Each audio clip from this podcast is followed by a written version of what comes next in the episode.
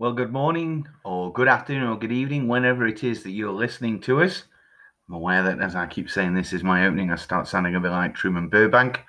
But for those of you that don't know what that is, that is a film. But that's not my intention. I just want to uh, encourage you wherever you are by turning you once again to a wonderful psalm that can encourage us, lift us, but most importantly, make us passionate about the Lord whom we're bidden to have a relationship with. Have you ever thought about the Psalms? What are they? You've probably heard the phrase, they are Israel's hymn book, and that isn't that far from the truth.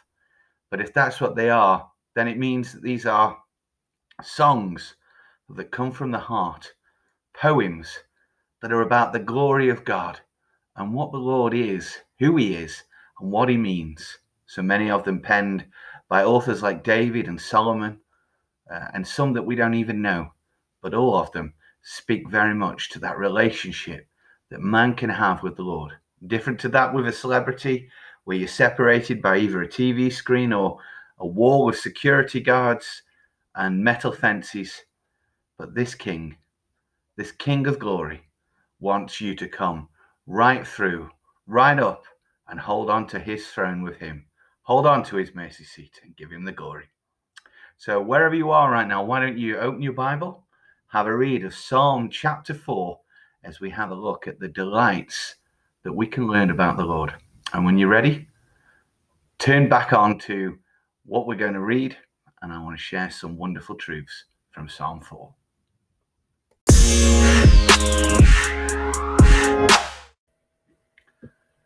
Now, I wonder how reading that psalm made you feel. I have said in the past that some of these psalms can, at first glance, seem quite doomy and gloomy. But what about this one? It's a bit of it in the middle, isn't it, really? It's got a bit of uh, doom at the start, but it's also got some kind of wonderful statements and promises. And once again, we return to our phrase, we have it twice in this psalm, Selah. And that's a really important word and if you haven't heard what that means, then make sure you have a look or a listen to our podcast on Psalm 3. But just in brief, just to remind you that Selah, it actually means a musical, intense interlude. This is what personalizes and individualizes this psalm to you. Because when we hear the Selah, that's where we take a pause, but not a pause in the music. The music continues and now we go into deep conversation with the Lord. And because there's two of these, that means that there are two times that the writer of this psalm believes that you need to listen to what you've heard and now have an intense conversation with the Lord. Concentrate in that and let the music wash over you as you listen to what the Lord has to say. And with that in case, we have to wonder well, what does the Lord have to say in this? And that's a really important statement that we need to grab hold of. Uh, psalm 3, we shared, was a morning psalm, and that means it was the psalm that they sang with the morning sacrifice.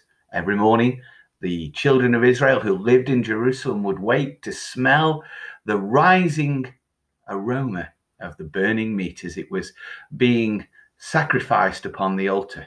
The animal having been prepared and killed, and now the meat being given and delivered to the Lord. And it was a burnt offering, meaning that every part of it was burnt away and given to the Lord. The aroma that rose, like that burger every time we barbecue, the one that always falls through the grate and belongs to the barbecue, it burns, it chars, it acrids, it disappears to nothing. It gives its entire self.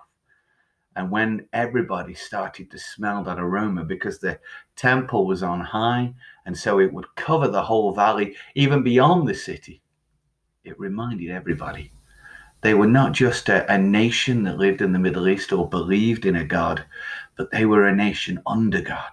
They were a nation who received great promises from the Lord. They were His people, and every day in the morning when they woke, they were arisen to this smell that reminded them. It's important that we don't forget that we are the Lord's and also that the Lord is ours. And God is such a visual, vivid, sensual God who wants to uh, interact not just with our mouth or with our mind and intellect, but also with our senses so that we might come to a, a deeper understanding. And that's why there are the laws, there are the sacrificial laws, because they have so much intensity to point in a way that we might understand God, who is beyond understanding, in a very physical and what we might say an anthropomorphized way, a humanized way. Now, when we humanize God, we make an idol. But there are times all over Scripture where God humanizes himself, where he gives a part of his nature into a human understanding. This is the nature of parables and of, of the Proverbs because they are natural figured events that help us to understand the nature of the ununderstandable God. And that is wonderful. Now, Psalm 4 follows that quite neatly because this is now the evening psalm. And the next sacrifice every day, so there's always on every single day two sacrifices. And on a Sabbath, it was doubled. But there would be the morning one so that everybody woke to remind themselves they were under God. And then there would be an evening one so that when they went to bed, they would remind themselves that there was a God. And that might feel a little bit like overkill to you. In fact, what it might feel like is this kind of concept that people have that they should be having a time with the Lord in the morning and a time with the Lord in the evening. And if that's something you do, maybe this is where the genesis of that comes from. But there is a reason that there is an evening sacrifice. And that is not so you remember God for your dreams, but because going into nighttime is scary. Now, I don't know whether you're somebody who's scared of the dark. I was very terrified of the dark when I was young, all the way uh, through my life until one day my parents said to me, Luke, Jamie, you're going to have to stop having your lights on. You're 16 years of age, it's got to stop. No, I'm only joking. I was a little younger than that. But we did. I did have a nightlight. I was terrified of the dark. And when my nightlight went off, I had to have the landing light on so that there was at least a light out in the hallway. In fact, it wasn't really late until my adulthood that I could sleep in an entirely darkened house. And maybe you're somebody that still can't do that. And I don't know whether you're ashamed of that or you just accept that that's the case. It really doesn't matter. The truth is, the darkness is scary. Everything can happen in the darkness. There's a reason we have streetlights on roads and in uh, city centres. Light helps us to see what's going on, and the darkness allows our imagination to uh, play all kinds of tricks on us. But it's not that the children of Israel imagined that there were uh, ghoulies and, and green eyed men that were going to jump out in the darkness. Nighttime genuinely was scary because without nightlight, without street lamps, there were many things and fears that could come. And namely, and quite surprisingly, one of the terrors for many people was that they would close their eyes to go to sleep and they would never wake. And that fear remains with a number of people. It's the reason why many people don't want to go to hospital.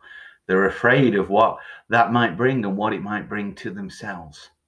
And so the Lord instigated something within the children of Israel that every evening before they went to bed, Every evening, as the day came to an end, a sacrifice that was given to the Lord to remind them of something. And that might seem quite morbid to you, but have a look at the last verse, verse 8. I will lie down both in peace and in sleep, for you alone, Jehovah, make me dwell in safety. If you didn't know what I was just said, if you didn't know this was a night psalm, if you hadn't heard about the evening sacrifice, would you have looked at that last bit on its own, maybe divorced from the rest of the text, and looked at that and said, that sounds like a eulogy? That sounds like the words of somebody who is slowly passing away, maybe of a, an illness, or they've uh, through loss of blood, or some kind of crime in, in, in that's taken a life. They might sound like quite morbid words, but actually they're words that are full of hope. Now, we don't necessarily today, and I hope that I haven't scared the living daylights out of you with this thought, we don't go to bed thinking This may be my last day on the earth. But the truth is, when we fall asleep, there is much that is out of our control. There, we are as vulnerable as we could ever be in anything. We're asleep. Our senses are asleep. And we may be heavy or we may be light sleepers. I'm an incredibly heavy sleeper. You could pretty much drag me across the street and I wouldn't know that that was going on. In fact, I once, and my claim to fame, when visiting friends in North Dakota in America, slept through a hurricane alarm uh, whilst sleeping on a sofa bed on the first floor of an apartment building of the youth pastor of the church that I was visiting. Now, in my defense, I had just flown from the UK and I was a little jet lagged, but either way, I can sleep heavily. And I actually slept through quite a dangerous experience. The youth group that I went with, they all went down into uh, hurricane shelters and were being protected by the host families that they would come to visit.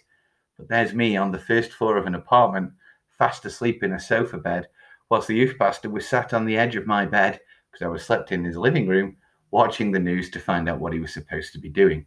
Sirens blazing. I slept through it all. And the truth is, that is a great testimony of the vulnerability that we have when we sleep. Now, there's nothing that takes that away. Knowledge and excitement, uh, even salvation in Jesus, does not take away the vulnerability that we have when we are asleep. But what it does is it takes the consequence of the ultimate vulnerability of sleep. Death is no longer something that we need to fear. And you may have heard that from a number of sources. You may know that that's something that a Christian is supposed to believe. That may not be something that holds on to you. And that's why every evening there would be an evening sacrifice. Now, we don't have an evening sacrifice anymore in the church, and we wouldn't get away with one if we tried to do it, but we don't need it. But the promise and the truth of that is still there. See, our evening sacrifice was Jesus. He came to the cross, He died for us, He took our sins, and that means that we know the truth of our salvation. And you may not want to die, you may have family that are around you. I'm not talking about wishing for it, but I am talking about not fearing it. Now, we can fear the manner of our death, but if we are going to talk about how we would like to die, if we had a choice on how we would like to die, then the reality is if we had a vote, the choice that we would vote was closing our eyes in the evening and going to be with the Father painlessly and peaceably. Uh, in truth, that's the death that we would all like, since we have to have one. But it's not the one that we all get. But the promise of this and the reason for an evening sacrifice is so that we never forget that the Lord keeps us in the safety of his hands and nobody can take us out of it. Now, you can get out of it, you can walk away from the Lord, you can say, I don't believe him anymore. But when we are safe in his arms, we cannot be taken out of them. So we have the supremest of safeties. You might be thinking, that's beautiful, Jamie, but I thought we are supposed to be looking at Psalm 4 and you've only looked at one verse. Well, the reality is, is everything I've just said is what this psalm is talking about. Here we have again another psalm of David, but the uh, reasons for this one are not as clear as they were in Psalm 3, where he was running away from his family. But there is a statement and it begins in our first two verses where he's talking about uh, sons of men. He's talking about men and how they, shall we say, are happy to misjudge him.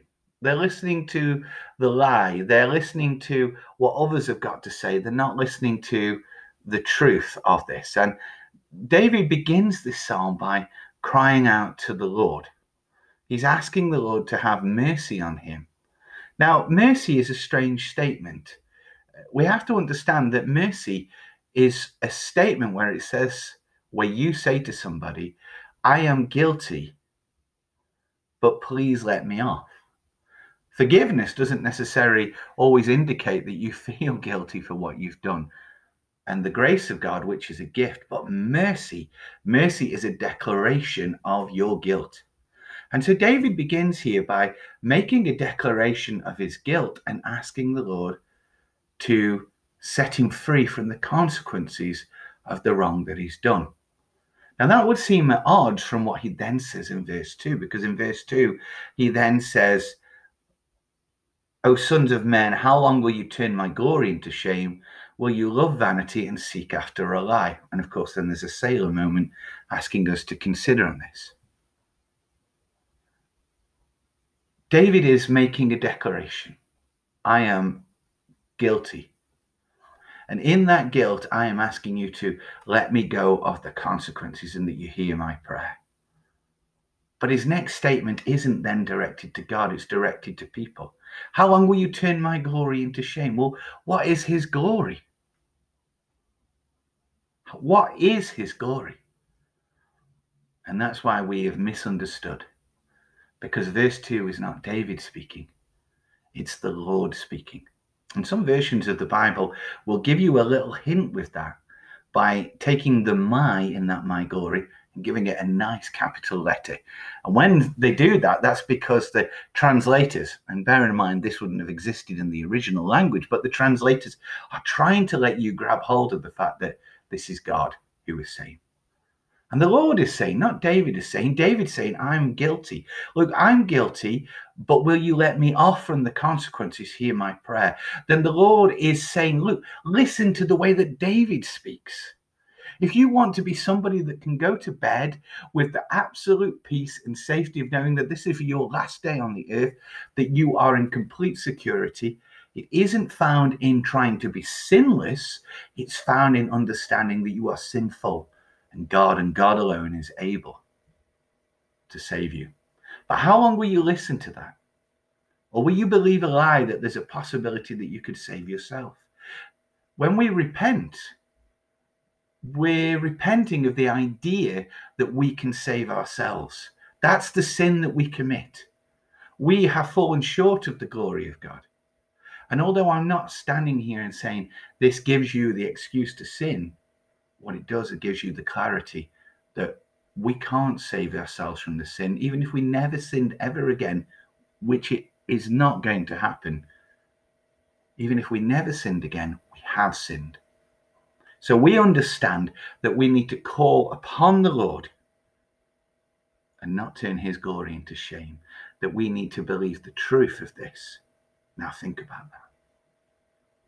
Then we get into another conversation, another two verse conversation, verses three and four. This is now David. He's coming back to speak to you. Know that Jehovah has set apart the godly for himself. Now, our Psalms so far have made this abundantly clear to us. Blessed are we.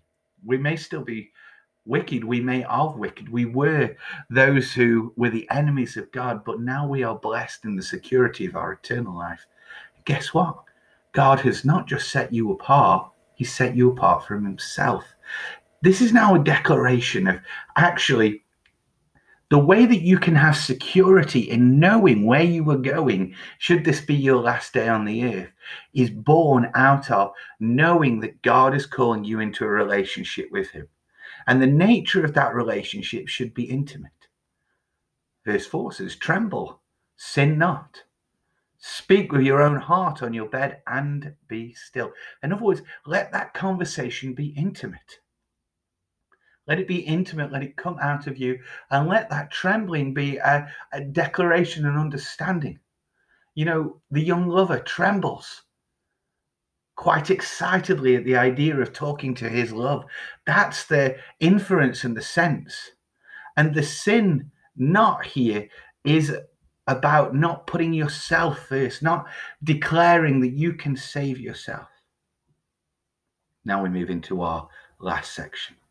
Offer the sacrifices of righteousness and trust in Jehovah. You know what the act of righteousness is?